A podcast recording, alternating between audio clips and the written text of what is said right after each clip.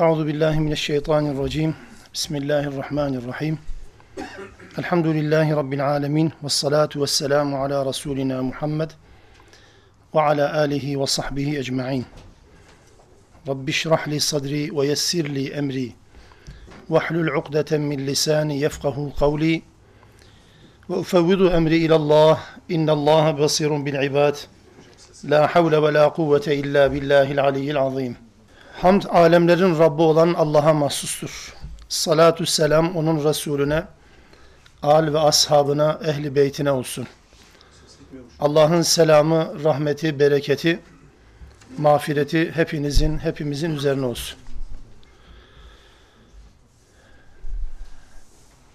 En'am suresiyle birlikteliğimiz 19.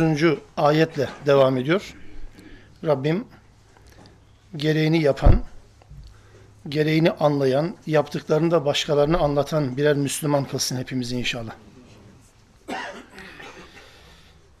Bismillahirrahmanirrahim. Kul de ki ilan et ve bildir ki eyyü şeyin ekberu şehadeten şahitlik olarak şahitlerin şehadeti olarak hangi şahitlik daha büyüktür? Daha büyüğü olmayan şahitlik kimin şahitliğidir? Başkalarının cevap vermesine fırsat vermeden kul de ki Allahu şehidun beyni ve beynekum.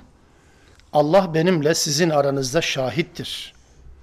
Şahit olarak Allah'ın şehadetinden daha öte, daha büyük bir şehadet yok. Ve uhiye ileyye hazel Kur'an ve bu Kur'an bana vahyedildi.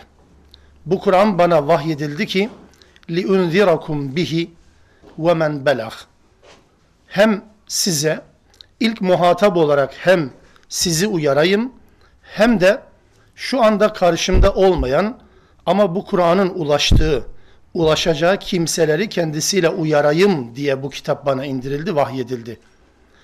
E innekum leteşhedune enne ma'allahi aliheten uhra. Siz Allah'la birlikte Allah'la birlikte başka ilahların varlığına şahitlik mi yapıyorsunuz? Kul de ki siz bunu yapsanız da la eşhed ben şahitlik yapmıyorum. Allah'la birlikte başka ilahların varlığına dair bir tanıklığım olmaz. Kul de ki innema huve ilahun vahid o tek ilahtır. Bir tek ilahtır. Ve inneni beri'un mimma tüşrikun ve sizin şirk olarak Allah'a ortak koştuklarınızdan, Allah gibi özellik atfettiklerinizden, Allah gibi gördüklerinizden ben tamamen uzağım buna siz ve herkes şahit olsun de. Bu kul kul ifadelerinin yoğun bir şekilde bizimle birlikte olacağını zaten söylemiştik. Bu da o ayetlerden hem de ayetin içerisinde defalarca kul ifadesini geçtiği örnek ayetlerden birisi. Bu bildirmek, ilan etmek, sahip olduğu, bir Müslümanın sahip olduğu bir bilgiyi sadece bilgi sahibi olmak amacıyla değil, başkalarına da bu bilgiyi ulaştırmak amacıyla sahip olacağının da işaretlerinden birisidir. Allah de ki diyorsa birilerine bunu anlatmak lazım. Tabi Allah Resulü Aleyhisselatü Vesselam'ın bu dini insanlara ilk tebliğ etmeye, onları ilk davet etmeye başladığı günlerde insanlar Hazreti Peygamber'in doğruluğuyla alakalı, onun gerçekten doğru söylediğiyle alakalı kimi deliller istemişlerdi Hazreti Peygamber'den. Hazreti Peygamber şimdi aleyhissalatü vesselam böyle bir delil, böyle bir kanıt, ispat yöntemlerini nasıl ortaya koyabilecekti ki? Kaldı ki koysa bile ne yazardı ki? Yani Hazreti Peygamber'in 40 yıldır yalan söylemediğini bilen bu insanlar bunun bana vahiy geldi sözünün yalan olduğunu nasıl iddia edebilirlerdi ki? Elbette bunlara karşı hangi delili getirirse getirsin bunlar mutlaka yan çizmenin bir bahanesini bulabileceklerdi.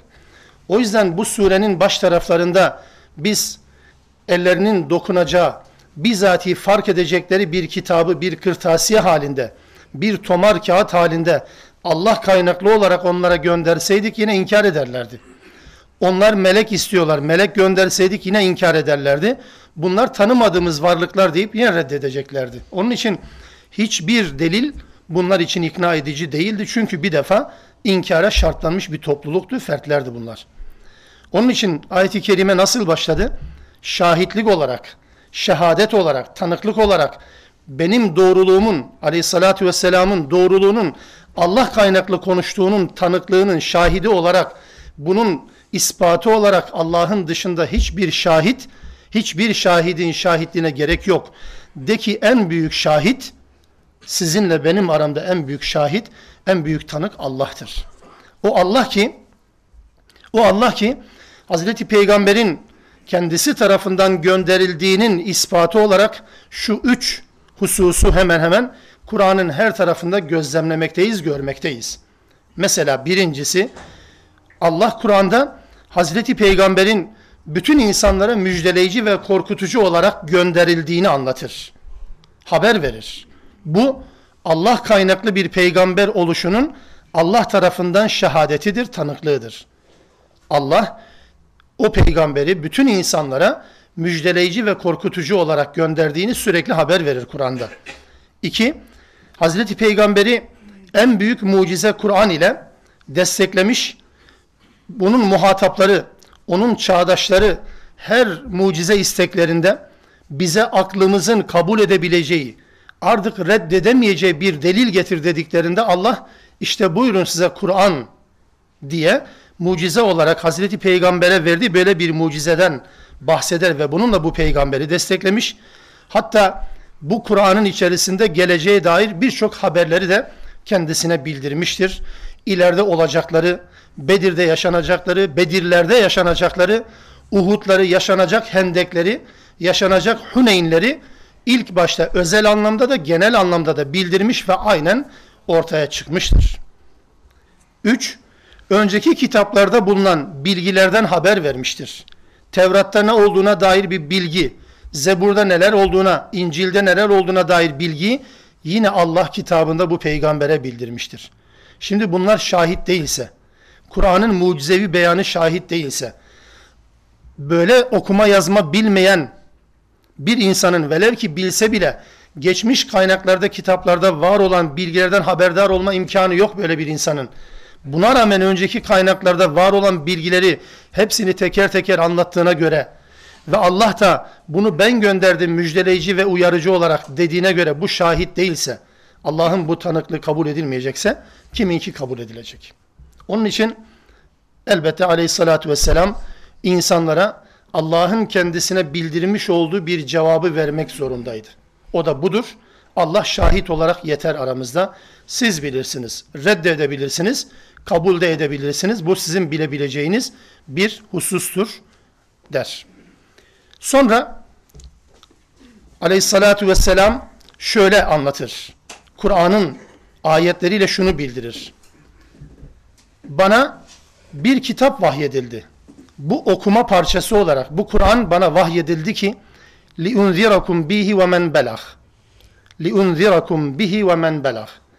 Bununla hem sizi muhatap olarak sizleri uyarayım hem de bu Kur'an'ın ulaştığı şu anda olmayan ama yarın bu Kur'an'la yüzleşecek olan, bu Kur'an'la karşılaşacak olan kişileri uyarayım diye bu bana vahyedildi. İş olsun diye vahyedilmedi Okuyayım, sevap kazanayım, fazilet elde edeyim anlamında değil.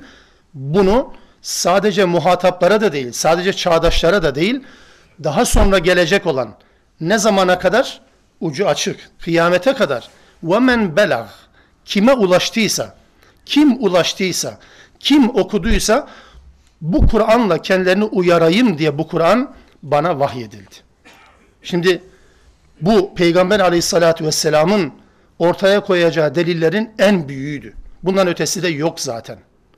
Aleyhissalatü vesselama hadis kaynaklarında zikredilen ve ona verildiğini söylediğimiz bazen tırnak içinde mucize diye nitelendiğimiz şeyler mucize değildir. Bunlar ikramdır.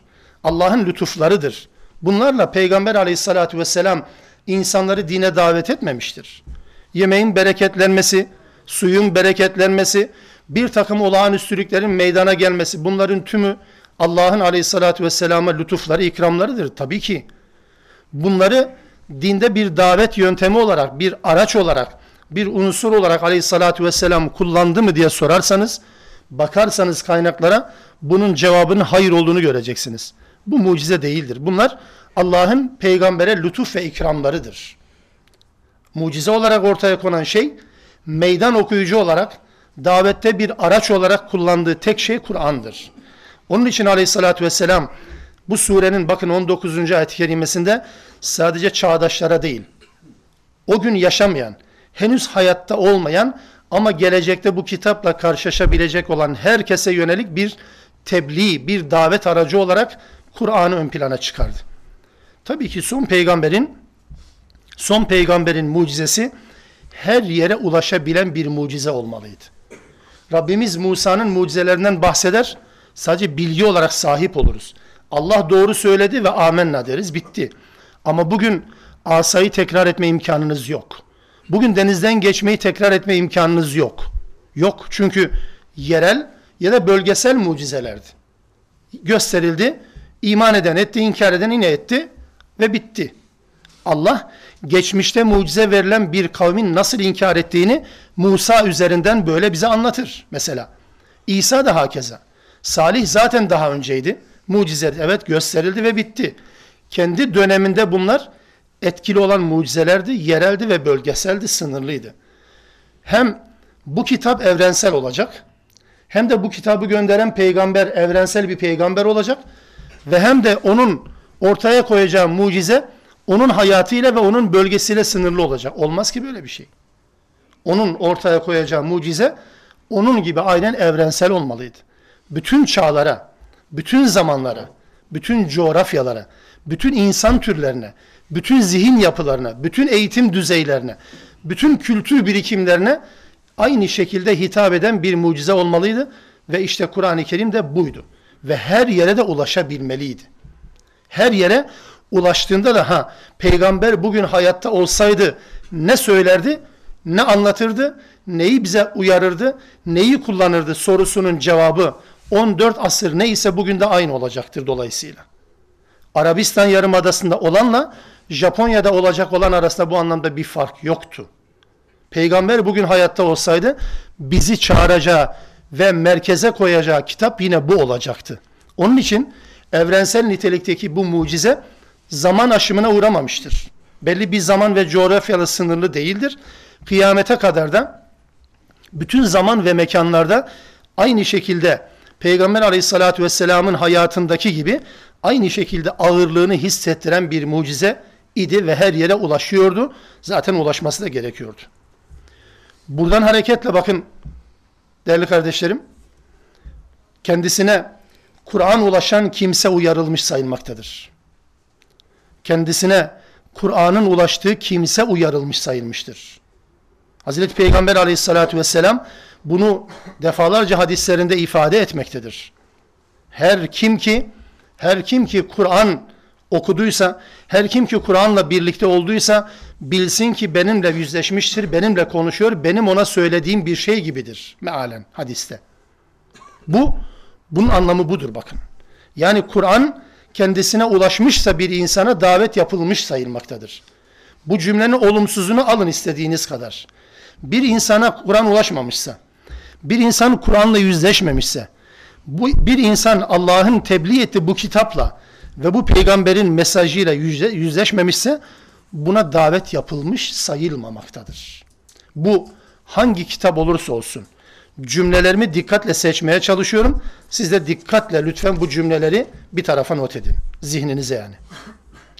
Çünkü Peygamber aleyhissalatü vesselamın döneminden uzaklaşıldıkça Kur'an'ın dışında da kimi davet unsurları, kimi tebliğ araçları egemen olmaya başladı.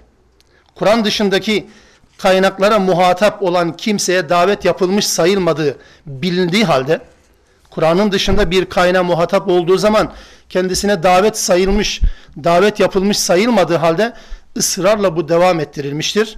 Hatta kısmen zaman zaman kimi yerlerde bu ısrara da devam edilmektedir. Oysa Kur'an merkeze alınarak davet yapılmalı ki kabul eden Allah'ın dinini kabul etsin, reddeden de Allah'ın dinini reddetsin. İnsanların inançlarına veya küfürlerine kefil veya vekil olamaz ki bir Müslüman. Reddediyor yani yazık. Yani bırak reddetsin, reddetme özgürlüğünü Allah vermiş. Bütün nefes alma, bütün nimetlerden faydalanma imkanını Allah rahmetinin gereği olarak bahşetmişse sana ne oluyor, bana ne oluyor? Bırakın inkar etsin. Ama bakın iman ettiğinde de iman ettiği şeyin ne olduğu, inkar ettiğinde de inkar ettiği şeyin ne olduğu netleşmelidir. Kur'an'ı merkeze koymadığınız zaman neye iman etti? Bir dizi kültürel birikime. Neyi inkar etti kabul etmediği zaman? Bir dizi kültürel birikimi inkar etti. Ortada vahiy yok. Arkasından ama veya lakin veya fakatla başlayan cümleler de gelir. Ama bu söylenenler de İslam'ın ama bakın peygamber döneminden uzaklaşıldıkça neler eksiltildi, neler ilave edildiğine bir bakın. Mesela çok basit bir örnek vereyim. Hiç dikkatinizi çekmiş mi? Tabii ki çekmiştir mutlaka da. Yeniden dikkatinizi çekmek adına söylüyorum. Hristiyan dünyanın Mevlana'nın mesnevisine gösterdiği değer neden Allah'ın kitabına gösterilmez? Yani şimdi Mevlana'dan alacağımız vereceğimiz yok tabii ki. Mesele o değil bakınız. Mevlana ile alakalı değil bu vebal. Bakış açısıyla alakalı bunu söylemeye çalışıyorum. Neden Peygamber aleyhissalatü vesselama gösterilmiyor bu saygı Mevlana gösterildiği kadar? Neden gündemde tutulmuyor Mevlana'nın tutulduğu kadar mesela? Hiç düşündük mü? Neden? Çok mu güzel? Yani Allah Resulü'nden çok mu daha hoşgörülü Mevlana? Çok mu daha müsamahakar? Onun mesnevisi çok mu daha etkileyici? Çok mu daha büyüleyici? Ben mesnevi dedim. Siz bunun üzerine başka örnekler koyabilirsiniz tabii ki. Onun için Kur'an'ı merkeze almadığınız sürece Allah'ın dinini davet etmiş sayılmazsınız.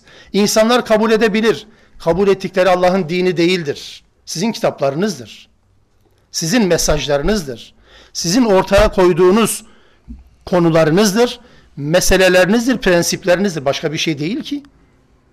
Onun için Kur'an'ı merkeze almadıkça, insanları bununla uyarmadıkça, insanların Allah dendiği zaman tasavvurları Kur'an'a göre şekillenmedikçe, Allah tasavvurları Kur'an'a göre belirlenmedikçe bu Allah yanlış bir Allah'tır.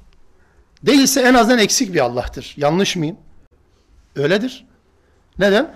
Çünkü Allah kendisini Kur'an'da tanıtır. Şimdi siz şunu diyebilecek misiniz peki? Efendim yani Kur'an'la insanların tümünü uyaramıyoruz. E peki e benim kitaplarım çok daha etkili. Bunu kimse söylemez. Bunu hiç kimse söylemiyor. Bakın biraz sonra gelecek. Kıyamette Allah'la yüzleşen müşriklerin hiçbirisi şirk koştuğunu itiraf etmeyecektir. Bunu şunun için söylüyorum. Bugün yapılan yanlışların yanlışlığını bugün istediğiniz kadar reddedin. Yapılan yanlış aynı noktadadır bakın. Anlatabiliyor muyum? Yani siz ortaya koyduğunuz şeyler din değilse, ortaya koyduğunuz şeyler çok daha etkili oluyor ama Kur'an çok fazla al benili değilse, o zaman Allah'ın kitabından neden öne geçiriyorsunuz söylemlerinizi, fikirlerinizi, düşüncelerinizi, ağlarınızı, paşalarınızı? Onun için bakın Kur'an yoksa merkezde anlattığınız din değildir. Anlattığınız kendinizdir. Anlattığınız kendinizdir. Kendinizi pazarlıyorsunuz, kendinize çağırıyorsunuz. Çok mu zor peki? Yani bunu anlamlı hale getirmek çok mu zor bir iş? Etmeyin. Dün zor olabilirdi. 30 yıl önce zor olabilirdi. Ama bugün en kolay işlerin başında geliyor. Neden? Çünkü en zor işleri herkes öğrenir. Hepiniz öğreniyorsunuz.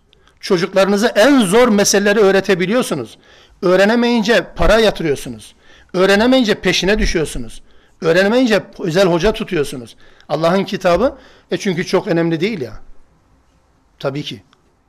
Onun için Allah'ın kitabını merkeze koymadıkça, davet konusunda merkeze koymadıkça, başka kitaplar ön planda durdukça bu anlatılan Allah'ın dini değildir. Kabul edilen de Allah'ın dini değildir. X şahsın dini, Y şahsın dinidir Onun din olarak ortaya koyduklarından ibarettir. Kur'an'ın ilk muhataplarına Allah Resulü Aleyhisselatü Vesselam Kur'an'la hitap ediyordu. Kendi örnekliğiyle bunu ortaya koyuyordu. Peygamberi ikinci planda tuttuğumuzdan dolayı değil tabii ki.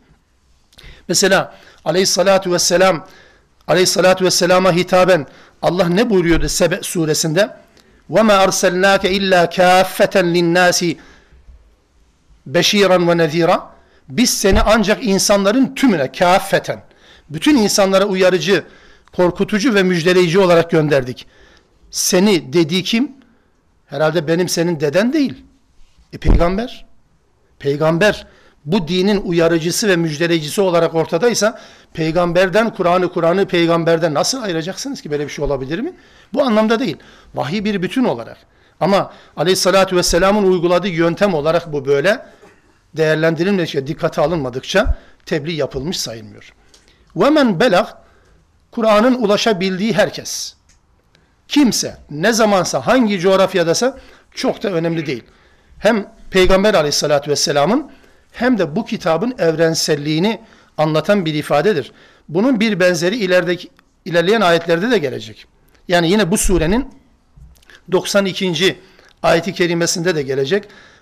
Kitâbun enzelnâhu mübârekun musaddikullezî beyne yedeyhi ve litunzira ummel kura ve men havleha. Sana bu kitabı biz indirdik ki Ümmül Kura'yı ve çevresindekiler uyarasın. Ümmül Kura neresi? Şehirlerin özü, anası. Yani Mekke. Ümmül Kura. Şehirlerin merkezi. Bakın İslam anlayışında, vahiy anlayışında dünya coğrafyasının merkezi orasıdır. Greenwich'e göre Londra'dır. Onlarınki öyledir. Ama İslam anlayışına göre, vahiy telakkisine göre dünyanın merkezi Mekke'dir, Ümmül Kura'dır. Ümmül Kura'yı Allah merkeze kor ve men havlehadır. Ve men havleha çevresi demektir. Yani bu merkeze inen bu kitap, bu merkezden hareketle daireyi genişletebildiğiniz kadar genişletin. Ucu yok, sınır yok. Bu merkez ve çevresindekileri uyarasın diye bu kitap sana indirilmiştir.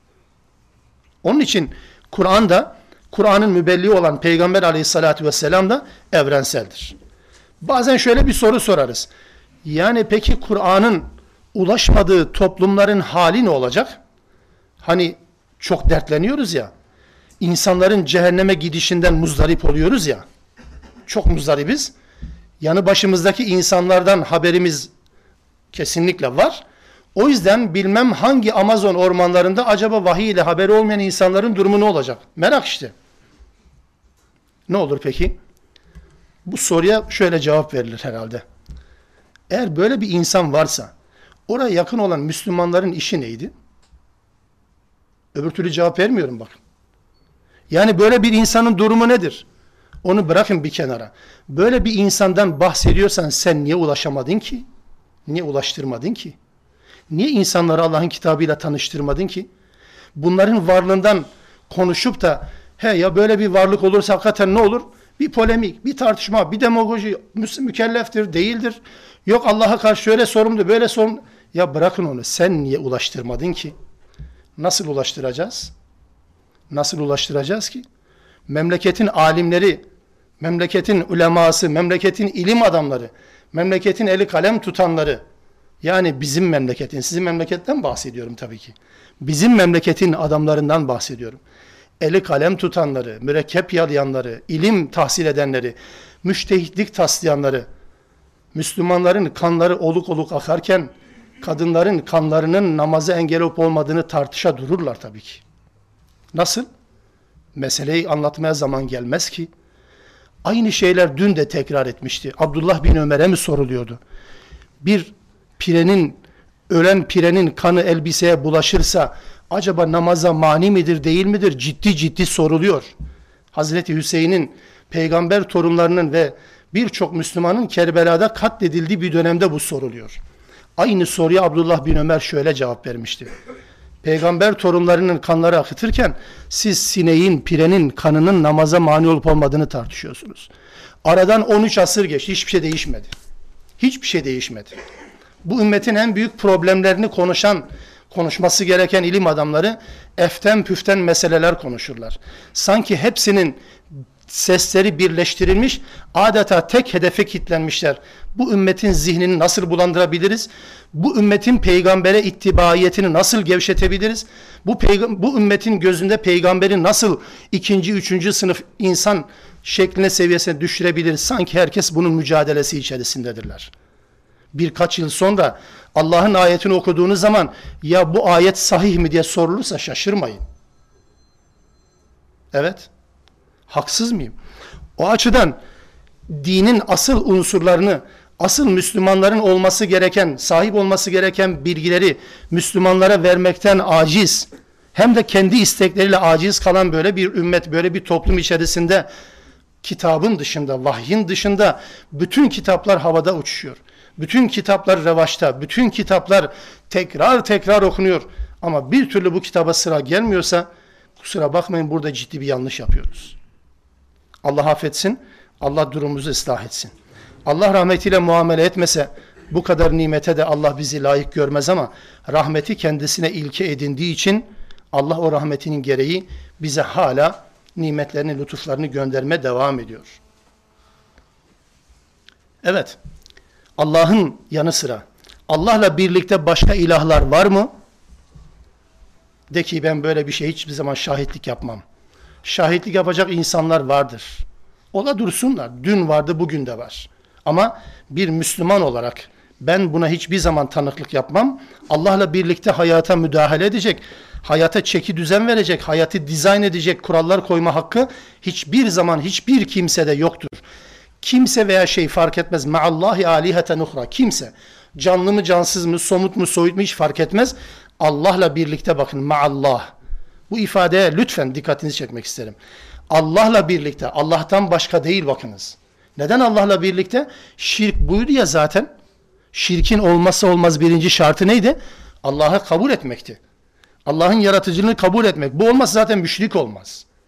Allah'ı kabul ettikten sonra Allah'ın aciz kaldığı, sözüm ona, Allah'ın yetişmediği, Allah'ın beceremediği bir takım alanlarda birilerini devreye koymak. Ve becerse bile ona yardımcı bir takım unsurlar, şahıslar. Bu her zaman put olmaz. Her zaman zındık olmaz. Bazen çok iyi Müslüman da olabilir. Bazen azizler olabilir. Bazen veliler olur. Bazen kutsanmış kişiler olabilir. Fark etmez ki Allah'ın yanına koyduğun kimse yine o şirkin bir ortağıdır, şirkin bir aracıdır tabii ki. Bunun bütün bunlarla birlikte Allah'la birlikte hiçbir zaman hiçbir ilahın varlığını kabul etmem ve de ki ben sizin bütün ortaklarınızdan Allah'ın benzeri olarak oluşturduğunuz bütün ortaklarınızdan ben beriyim, uzağım. Peki bu insanlar neden hala şirk koşarlar? Neden hala insanlar küfre düşerler? Neden hala kitabı ve vahiy tanımazlar? Bilmediklerinden mi? İkna olamadıklarından mı? Zihinlerine karşılığı, zihinlerinde karşılığı olmadığından mıdır? Ayet 20.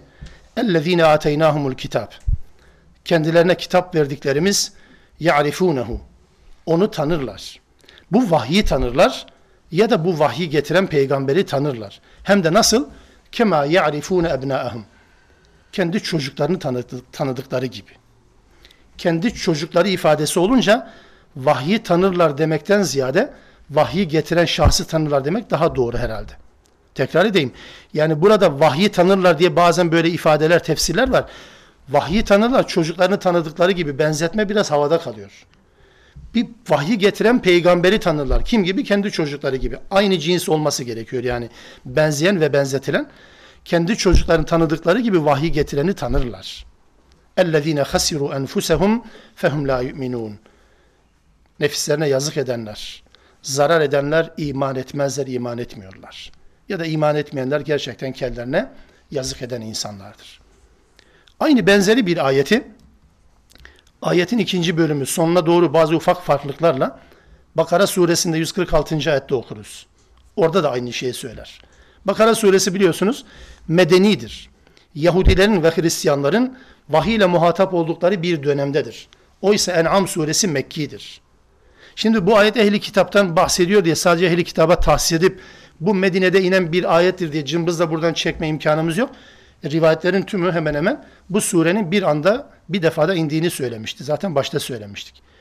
Peki Mekki surede bu ayetle Medeni surede aynı ifadelerde bulunan Bakara 146. ayet ne anlatır? Demek ki ister Yahudi olsun, ister Hristiyan olsun. Yani vahyin ne olduğuna dair bilgisi olsun veya olmasın. İsterse müşrik olsun. Hiç kitap bilmesin, Tanrı tanımaz olsun, ateist olsun. İnkarlarının, çoğunun inkarlarının nedeni tanımamak değil. Tanırlar. Bildikleri halde inkar ederler. Bildikleri halde inkar. O nasıl bir şey? Nasıl mı? Mesela Ebu Talip kadar peygamberi tanıyan var mı? Ebu Talip kadar peygamberin hangi amaçla ortaya çıktığını bilen var mıydı ki? Ama Ebu Talip inkar etti ve iman etmedi. Son nefesine kadar da direndi değil mi? Tanıdı bakın. Demek ki hakkı bilmek başka bir şeydir. Hakkı bilip inanmak başka bir şeydir. Hakkı tanımak başka bir şeydir. Tanıyabilir insanlar. İnanmadıktan sonra istedikleri kadar tanısınlar. Bir anlamı yok ki. Ebu Talip bunun en cazip, en çarpıcı örneğidir. Aynı şey müşrikler için de geçerli değil mi?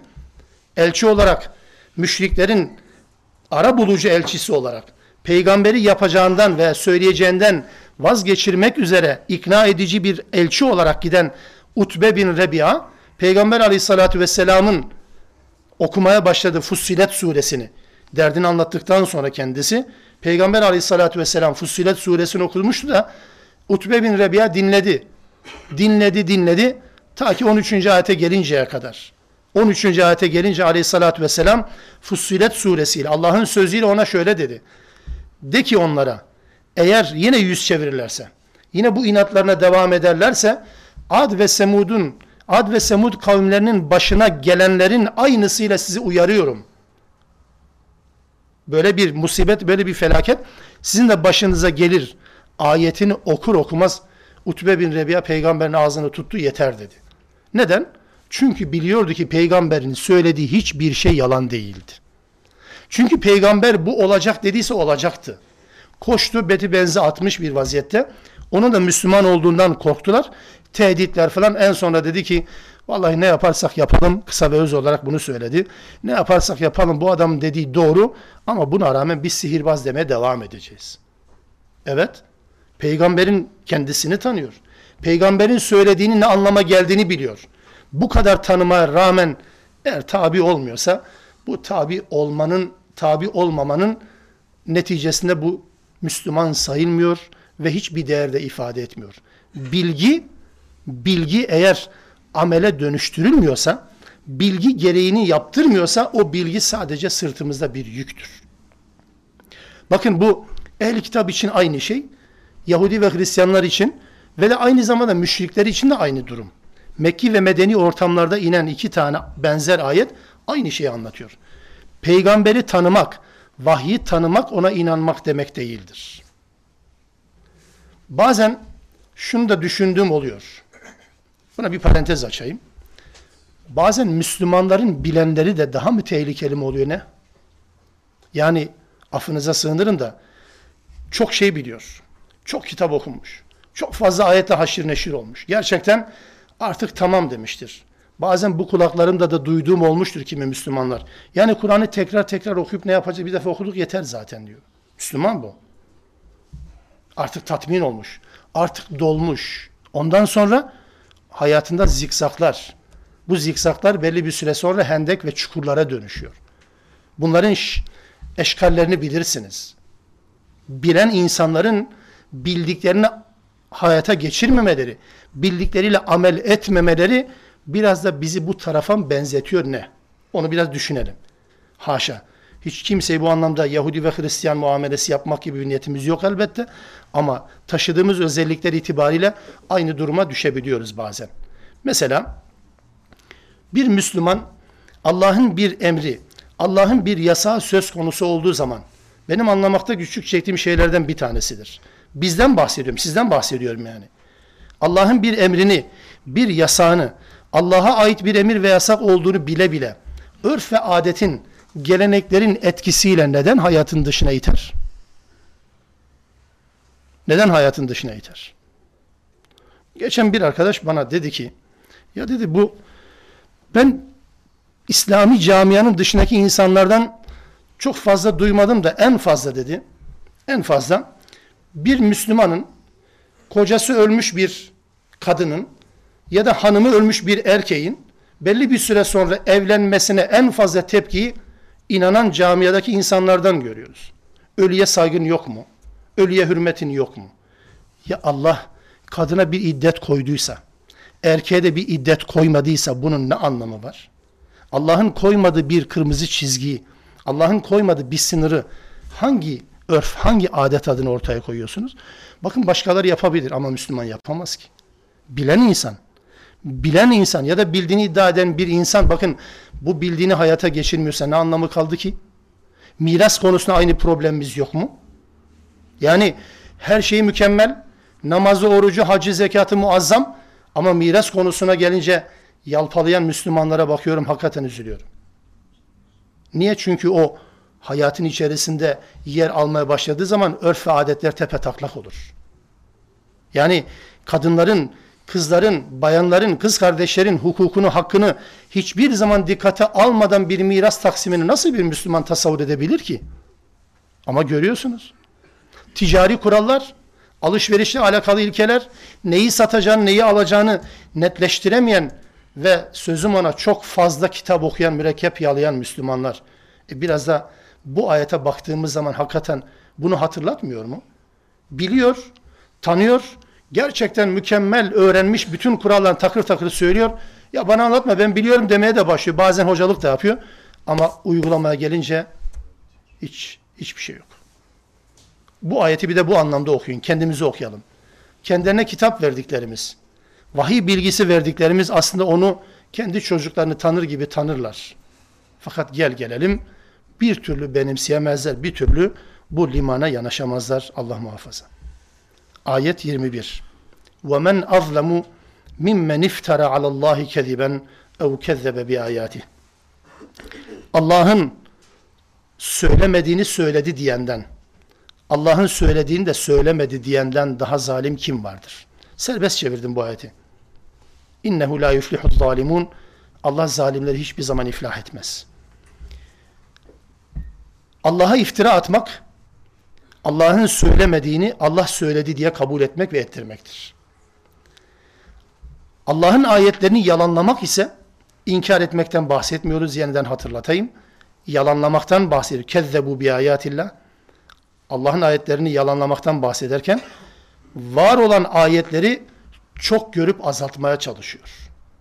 Her ikisinin varacağı durak zulümdür. Her ikisi de zulüm diye nitelenir ve her ikisinin yapanı da zalim olarak nitelenir. İster Allah'ın gönderdiklerini az bulup ilave ettirin. Hristiyanca bir yaklaşım. Onlar öyle yapmışlardı. Allah'ın kitap olarak onlara gönderdikleri azımsadılar. Bu ne ki bize vız gelir daha fazlasını yaparız eder. İlave ettiler altında kaldılar ruhbanlık gibi. Az bulup arttırdılar Hristiyancası. Yahudiler de Allah'ın gönderdiğini çok bulup azaltmaya çalıştılar. Dar geldi hayat kendilerine. Yaşayamayınca dini kendilerine uydurup yaşatmaya çalıştılar. Allah'ın indirdiklerini çok bulup azaltmaya çalıştılar. Her ikisinin ortak noktası zulüm. Bundan daha zalim kim var? Allah Kur'an-ı Kerim'de bu şekildeki ifadeyi defalarca tekrar eder. Şimdi okuyup geçeriz tercüme ederken. Allah'ın ayetlerini yalanlayandan ve Allah'a iftira atandan daha zalim hiç kimse yoktur. Bu ne anlama gelir? Yeryüzünün en zalimini gözünün önüne getirin. Çağdaş zalimleri gözünüzün önüne getirin. En zalim o mu? En zalim Allah'ın kitabıyla oynayan mı? Allah'a göre en zalim budur. Çünkü bugün yeryüzünün çağdaş firavunları ve nemrutları da Allah'ın dinini bir tarafa bıraktıklarından bu zulmü işlerler. Allah'ın dinini bir tarafa bıraktıklarından bu zulmü işlerler. Zulmün kaynağı budur. Onun için bundan daha öte zalim yok Allah'a göre. Yani bir insanı öldüren, insanları hunharca öldüren, çocukları, kadınları dikkate almadan hepsini topyekun soykırıma tabi tutan bir insan mı zalim? Yoksa Allah'ın ayetlerini reddeden, inkar eden, Allah'a iftira atan mı? Allah'a göre Allah'a iftira atan daha zalim. Onun için bu zulüm tarifiyle birlikte beraberinde bir de şirk tarifi geçecek. Aslında zulüme, şirke neden zulüm denir? Çünkü olması gereken şeyin dışına çıktığınız zaman bunun adı zulümdür. Bu tarifi unutmayalım bakın. Zulüm genel anlamıyla herhangi bir şeyle ilişkilendirmeden söylüyorum. Zulüm dediğimiz şey olması gereken şekilde bir şeyin olmaması, olmaması gereken bir şeyin de olması. Budur zulüm. Tarifi bu. Mesela Kehf suresinde bahçe sahipleriyle alakalı bir örnek anlatılır. Bahçe sahibi iki arkadaş, birisi müstekbir, müstani, Allah'a kafa tutan, cebindeki parayı tanrılaştıran bir insan tipi. Her şey var ama Öbür tarafta da bunu uyaran, bunun fani olduğunu anlatan, baki olan hayat için bir şey ifade etmeni anlatan bir arkadaş. Bunların durumunu anlatırken Rabbimiz Kehf suresinde 33. ayet-i kerimede o bahçe sahibi müstekbirin durumunu anlatırken diyor ki kiltel cenneteyn onun iki tane bahçesi var. İki tane çiftliği var. Atet ukuleha. Bütün her iki bahçede bütün ağaçlarıyla meyvelerini veriyor. Atet ukuleha. Yiyeceklerini veriyor. Velem tazlim minhu şey'a. Velem tazlim minhu şey'a. İfade dikkat buyurun. Bahçeden bahsediyor. Bahçe ne yapmadı? Velem tazlim. Tırnak içinde söylüyorum. Bahçe hiç zulmetmedi. Ne demek bu?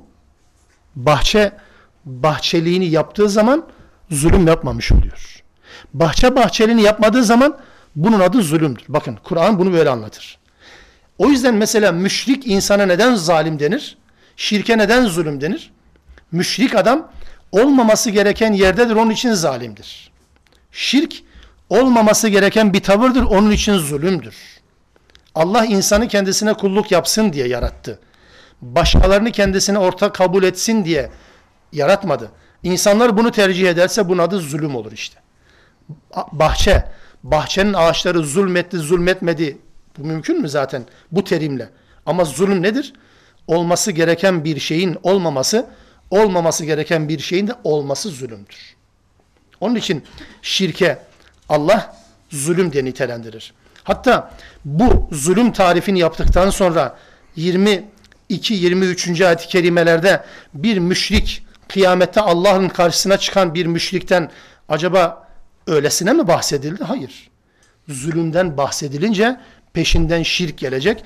Çünkü biz Lokman'ın oğluna nasihatlerinden birisi hatta oğluna nasihatlere başlarken ilk dikkat çektiği şey la tüşrik billah inne şirke la zulmün azim demişti. Allah'a şirk koşma. Allah'a hiçbir şey denk tutma. Hiç kimseyi ve hiçbir şeyi Allah gibi tasavvur etme. Çünkü şirk gerçekten çok büyük bir zulümdür diye ilk tavsiyelerini söylemişti. Onun içindir ki bakın hemen bu ayeti kerimeden sonra yani 22. ayet-i kerimeden sonra müşriklerin kıyamet gününde Allah'la bir diyaloğundan bahsediliyor. Neden? Çünkü Allah'ın gönderdiklerini az bulup ilave eden, Allah'ın gönderdiğini çok bulup ondan azaltan zalim oluyorsa bu zalim aynı zamanda şirke doğru da gidiyor demektir. Hemen 22. ayet diyor ki ve yevme nahşuruhum cemi'an biz onların topunu toplarız. Hepsini bir araya getiririz. Sümme nekulu sonra lillezine eşraku şirk koşanlara deriz ki bu ifade dikkat buyurun. Şirk koşanlara deriz ki eyne şurakaukumul lezine kuntum tez'umun sizin iddia ettiğiniz ortaklarınız nerede hani? Dünyadayken peşinden ayrılmıyordunuz. Hep iş çeviren onlardı. Çok büyüklerdi hani. Hani birçok şey güçleri yetiyordu. Nerede ortaklarınız? Taşları toprakları soruyor değil değil mi? Çünkü şirkin en vahim tarafı, şirkin en korkunç şekline biliyor musunuz? Yaratma, hayat verme ve öldürme konularında değil bakın şirk. Böyle bir şirk de yok zaten ha. Hayat verme, öldürme, yaratma böyle bir şirk konusu yok. Dün de yoktu, bugün de olmaz. Peki hangi konularda şirk olur? Fayda sağlama konusunda çok fazla ortaklar var. Allah'ın yanı sıra fayda sağlayan o kadar ortak var ki haddi hesabı yok. Zarardan uzaklaştıranlar, insanların sığındıkları kanallara veya limanlara bakın. Allah'ın Allah'ın yasaklamasına rağmen zarardan uzaklaştırma gücünü birilerinde görenler ya da dua edenler, duanın kabulünü birine bağlayanlar, bir şeye bağlayanlar ya da Allah'la kendileri arasında şefaatçilik, aracılık yapacağına inananlar. Hatta ya bizim amellerimiz pek fazla bizi kurtarmaz ama birinin eteğine yapışırsak bizi kurtarır diye düşünenler. Kim bunlar? Ya dışımızda değil ya putperestler falan değil bakınız. Bu şirkin en vahim, en korkunç tarafıdır. O yüzden şirk ve müşrik deyince Allah rızası için Mekke'yi bir kenara bırakın. Mekke'deki putperestliği ve müşrik yapıyı bir tarafa bırakın. Geçti artık o ya. O bitti. Ondan daha ötesi. Çok daha farklı şirk unsurları, şirk biçimleri ortada dolaşıyor. Onun için bu ayetleri okurken sadece Ebu Cehil gibi, Utbe gibi putlara tapan insanlardan bahsediyor değil. Bunu bu şekilde algılamayalım. Allah öyle diyecek. Nerede ortaklarınız? Onlar da şunu söyleyecekler. Sümme lem tekun fitnetuhum onların bir tek bahaneleri, mazeretleri var. İlla en kalu şöyle derler. Vallahi Rabbina ma kunna müşrikin. Ya Rabbi vallahi Rabbimiz biz müşrik değildik. Allah Allah nasıl bir şey bu? Ne yapıyordunuz ya? Biz müşrik değildik. Biz şirk koşmak için bunu yapmadık yani.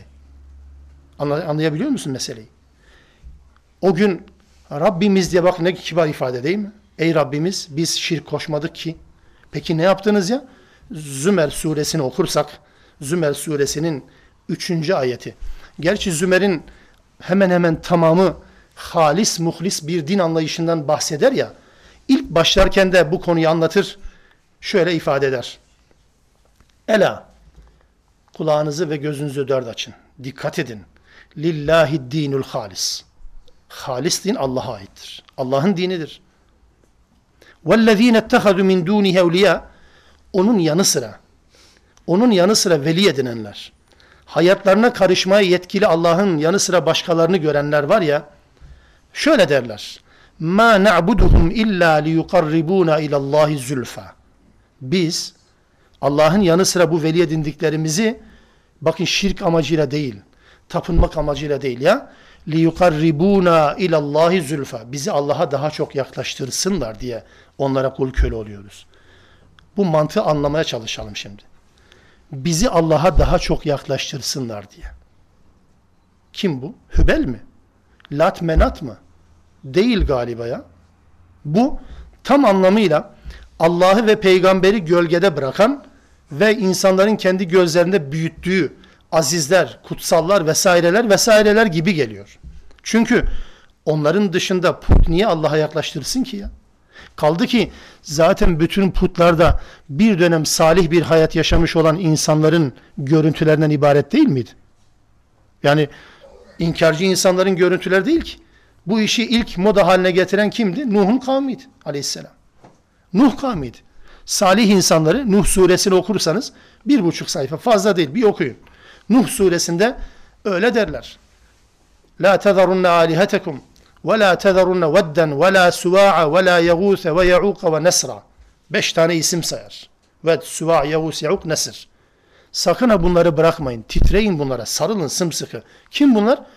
Nuh toplumunun en güzide, en seçkin, en salih insanları. İlk putçuluk, ilk, putper, ilk putperestlik böyle başlamıştır. Onun için yaratma, öldürme, hayat verme, rızık verme şeklindeki bir putperestlik, bir şirk unsurunu bırakın bir tarafa. Tamamen dua etme, şefaat bekleme, aracılık yapma, zarardan uzaklaştırma, faydayı sağlama merkezi bir şirk anlayışı daha çok. Şimdi bu insanlar bakın Allah'ın huzurunda Ya Rabbi biz müşrik değildik derler. Bunun anlamı şu galiba. Yani niyetimiz ortak koşmak değildi Ya Rabbi. Niyetimiz böyle bir şey değildi. Tapınmak, müşrik olmak böyle bir niyetimiz yoktu. Allah'ı razı ettiğimizi sandığımız bir iş yapıyorduk. Tabii ya. Allah'ı razı ettiğini sandığımız bir iş yapıyorduk. Öyle zannediyorduk. Bu işi yapınca Allah razı olacak zannediyorduk.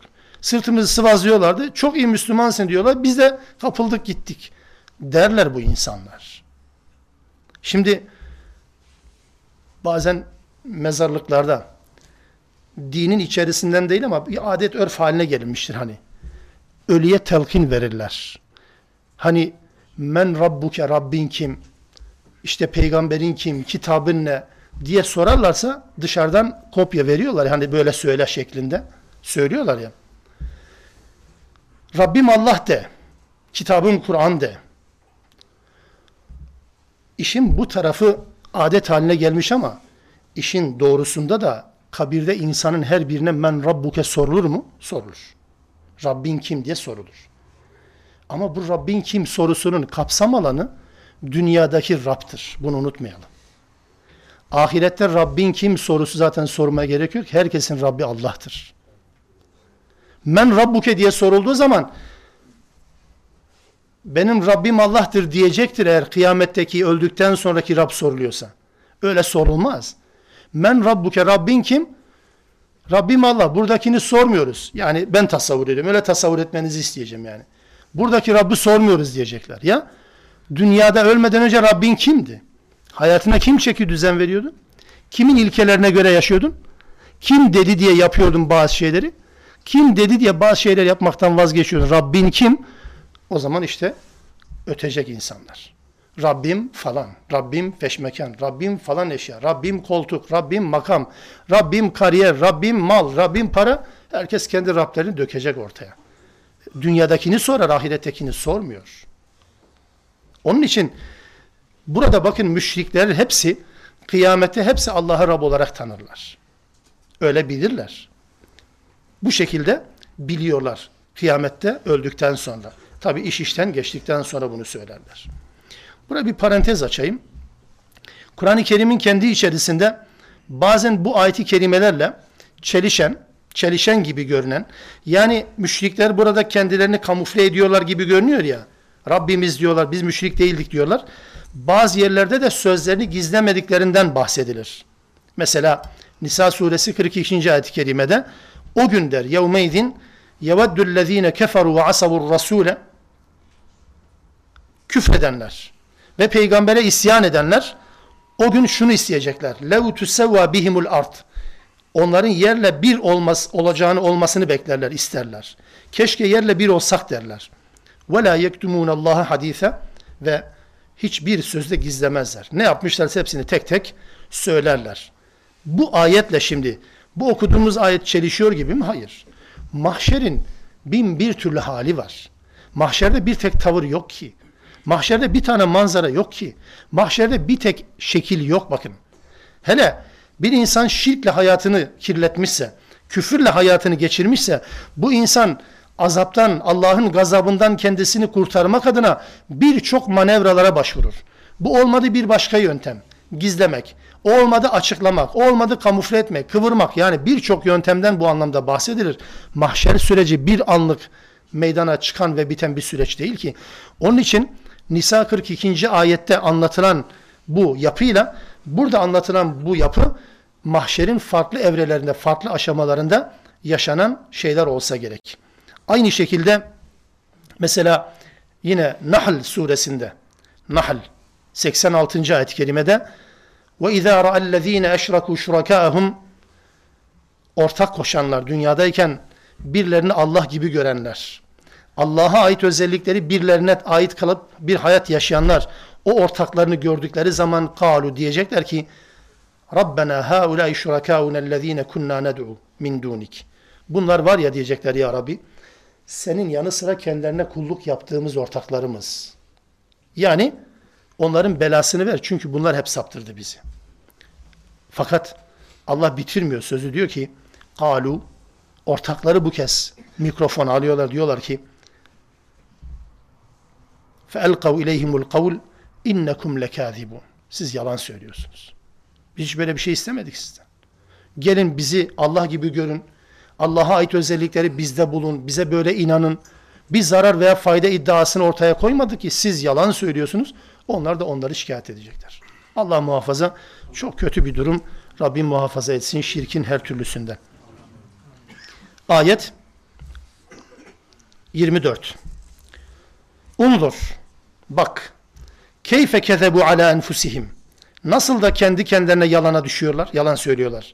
وَضَلَّ عَنْهُمْ مَا كَانُوا يَفْتَرُونَ Ve uydurdukları şeyler nasıl da kendilerini yapayalnız bıraktı? İşte kıyamette olacak olan budur diye Rabbimiz dünyadayken bizleri uyarıyor. Ayet 25. وَمِنْهُمْ men yestemi'u ileyk.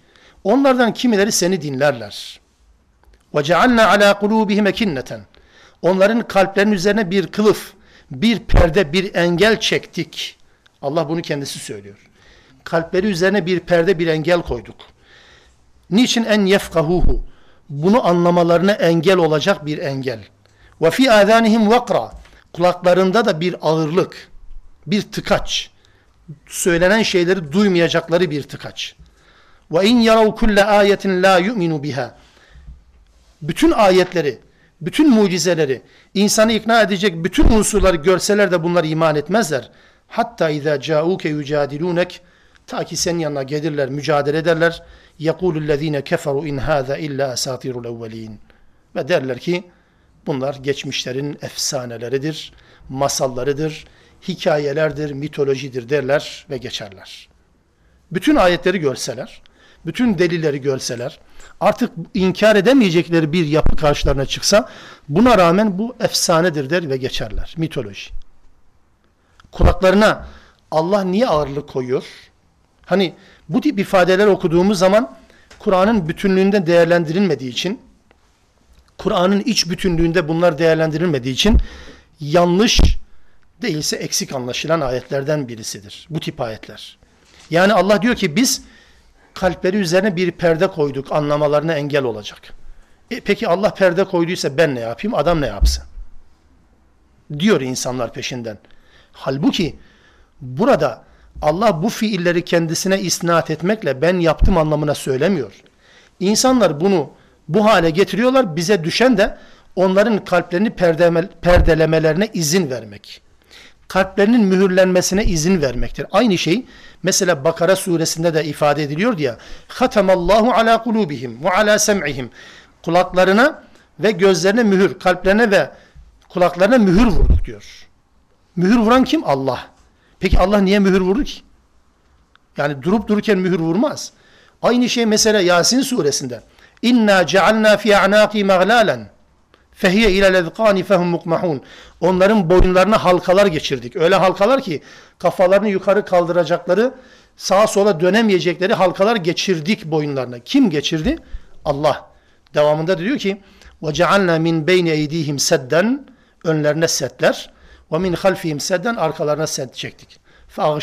Fehum la yubsirun. Onları göremeyecekleri hale getirdik. Getiren kim? Allah mı? O zaman şu prensibi hiçbir zaman unutmayalım değerli kardeşlerim. Allah bu tip fiilleri kendisine niye isnat ediyor? Şunu bilirsek bunu çözeriz. Kur'an'ın kendi iç bütünlüğünde bu konu anlatılır böylece. Bir insanın nefes alıp vermesinden ölünceye kadar bütün hal ve hareketleri Allah'ın ona lütfu sayesinde değil mi?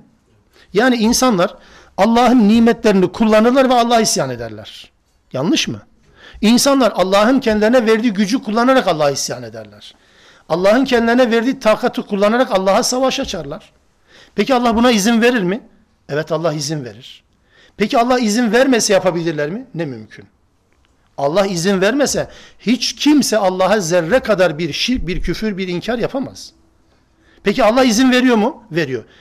İşte bakın bütün fiillerin arkasında Allah var bunun için. Allah izin vermese insanlar şirk bile koşamazlar der. Bu surenin gele, gelecek ayetlerinde Rabbimiz bunu anlatır. وَلَوْ شَاءَ اللّٰهُ مَا اَشْرَكُوا Eğer Allah dileseydi bunlar şirk koşamazlardı. Ne demek bu? Demek ki Allah onların şirk koşmalarını mı istedi? Hayır, hayır.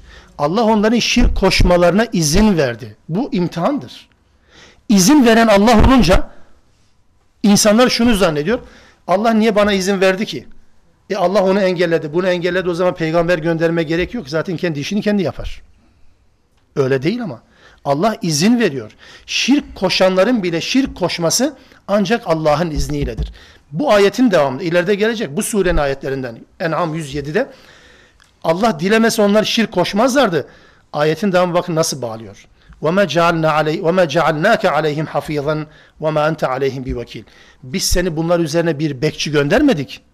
Sen onların vekili de değilsin. Sana sorulmayacak. Ne demek bu? İnsanları zorlama. İnsanları zorlama. İnsanların muhafızı sen değilsin. Anlat ve geç. İnsanlar dinlemiyorlarsa dinlememe hakları, özgürlükleri var. Allah da diyor ki ben bu dinlememelerine izin veriyorum. Dinlememe, isyan edebilme takatını da ben veriyorum. İzindir bu. Değilse Allah bir günah işleyenin günahına engel olacak bir mekanizma oluştursa, mesela hiç kimsenin günah işlemesine fırsat vermeden, diyelim ki harama baktı, gözünün biri şaşı oldu, uyarı. İkinci defa harama baktı, ikinci gözü gitti. Piyasada adam kalmaz değil mi? Ya da haram yiyen bir insanın, haram konuşan, yalan söyleyen, gıybet eden bir insanın dilinin bittiğini Allah izin vermiyor ya hani diye düşünelim. Kim yalan söyleyebilir ki? Ama Allah, Allah izin veriyor. İşte fiil bu. Allah bütün fiilleri kendine isnat ediyor. Değil mi ki Allah insanların yaptığı bütün fiillere, şirk de dahil, şirk ve küfür de dahil. Yaptıkları bütün davranışlara, fiillere Allah izin veriyor ya. İşte bu izin verme makamı Allah olunca fiiller Allah'a isnat edilir. Kur'an'daki yapı bu. Onun için Allah bakın ne diyor? Onların kulaklarına bir e, ağırlık, onların kalplerine bir perde, bir engel koyduk. Anlamaya mani olan şeyler koyduk. Kim? Allah. Nasıl yani? Kendileri bu perdeyi oluşturdular. Kendileri duymazdan gelmeye çalıştılar. Allah da buna izin verdi ve bu fiili yapan görüntüde insan ama aslında Allah bunun yapılmasına izin verdi. Bu anlamdadır. Değilse Allah insanları sorumlu tutmaması gerekirdi gibi bir sonuç çıkar. Hatta mesela yine bu surenin 112. ayeti kerimesinde bütün insanlara mutlaka ya da bütün peygamberleri mutlaka şeytan ve cin insan, insan ve cin şeytanlarını musallat etmişizdir. O cin ve insan şeytanları birbirlerine yuhi ba'duhum ila ba'din zuhrufel kavli gurura. Birbirlerini aldatacak yaldızı sözler söyler, vahyeder, ilham ederler. Devamda diyor ki: "Ve lev şa'a rabbuke ma faalu." Eğer Rabbin isteseydi bunu yapamazlardı.